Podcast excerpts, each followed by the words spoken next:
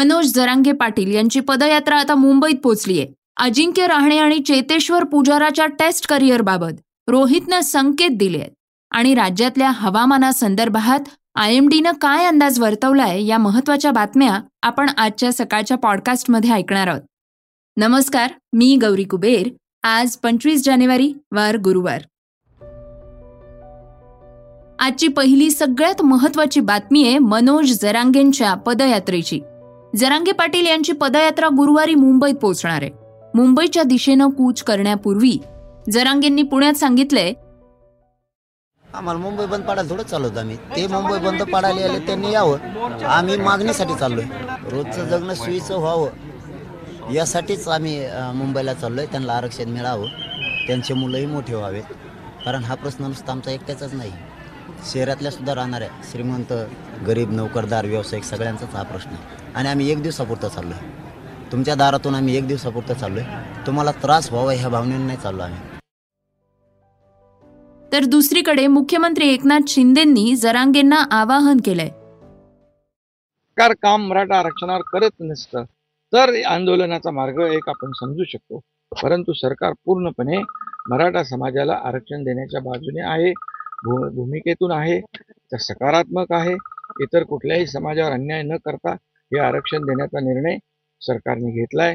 कायद्याच्या चौकटीत आणि टिकणार. त्यामुळे आंदोलन टाळलं पाहिजे.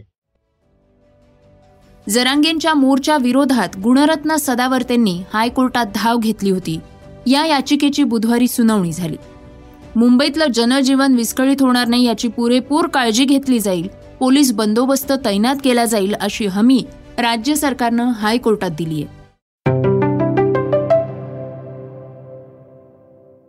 आजची दुसरी महत्वाची बातमी आहे आय टी क्षेत्रातली. मुंबई पुण्यात आय टी कर्मचाऱ्यांची संख्या खूप मोठी आहे.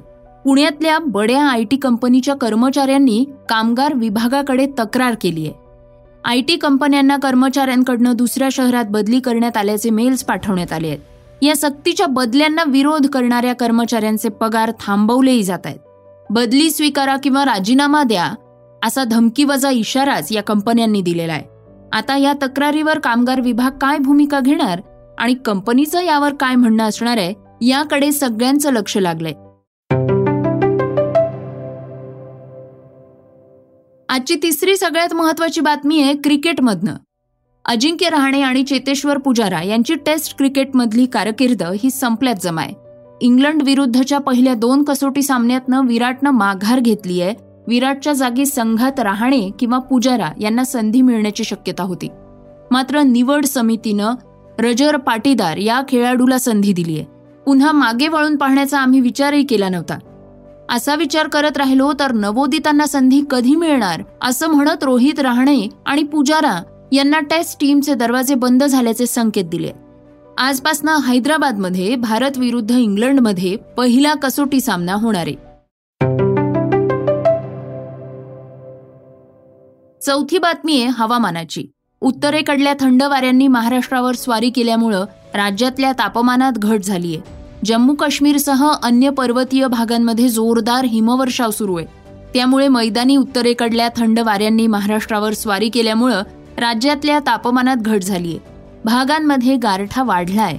मुंबई पुणे नागपूर औरंगाबाद नाशिक अशा प्रमुख शहरांमधला पारा खाली घसरलाय. सध्या थंडीसाठी अनुकूल वातावरण असल्यामुळं पुढल्या काही दिवस गारठा कायम असेल असं आय एम डीनं म्हटलंय. पाचवी बातमी आहे अमेझॉन बाबतची. ई कॉमर्स क्षेत्रातल्या बलाढ्य कंपनी अमेझॉनला तब्बल दोनशे नव्वद कोटी रुपयांचा दंड आकारण्यात आलाय. ॲमेझॉन कर्मचाऱ्यांवर लक्ष ठेवण्यासाठी ट्रॅकिंग स्कॅनर वापरत असल्यानं ही कारवाई करण्यात आल्याचं ब्लूमबर्गच्या वृत्तात म्हटलंय. फ्रेंच डेटा प्रोटेक्शन एजन्सी सीएनआयएलनं ॲमेझॉनला हा दणका दिलाय. लक्ष ठेवण्याची ही पद्धत कर्मचाऱ्यांच्या खासगी जीवनातला हस्तक्षेप असल्याचं सीएनआयएलनं म्हटलंय. तर ग्राहकांचं हित लक्षात घेऊन मॉनिटरिंग सिस्टीमचा वापर केला जातो या निर्णयाला आव्हान देऊ असं अमेझॉननं म्हटलंय.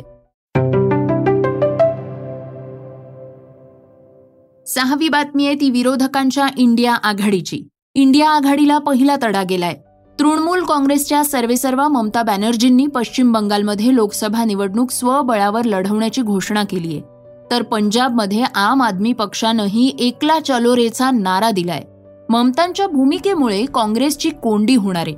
राहुल गांधींची भारत जोडो न्याय यात्रा आज पश्चिम बंगालमध्ये प्रवेश करणार आहे. आणि या यात्रेत आता तृणमूल काँग्रेस सहभागी होणार नाहीये. जाता जाता ऐकूयात मनोरंजन विश्वातली एक शेवटची हलकी फुलकी बातमी. आज रितिक आणि दीपिकाचा बहुचर्चित फायटर नावाचा चित्रपट प्रदर्शित होतोय. यावर नेटफ्लिक्सवर ग्रिसेल्डा आणि Masters of the Universe Revolution नावाची सिरीजही प्रेक्षकांच्या भेटीला येणार आहे. तुम्हाला ऋतिक आणि दीपिकाचा फायटर आणि ओ टी टी वरल्या या मालिका कशा वाटतायत हे आम्हाला नक्की कळवा. श्रोत्यांनो हे होतं सकाळचं पॉडकास्ट आजचं सकाळचं पॉडकास्ट तुम्हाला कसं वाटलं हे आम्हाला सांगायला विसरू नका.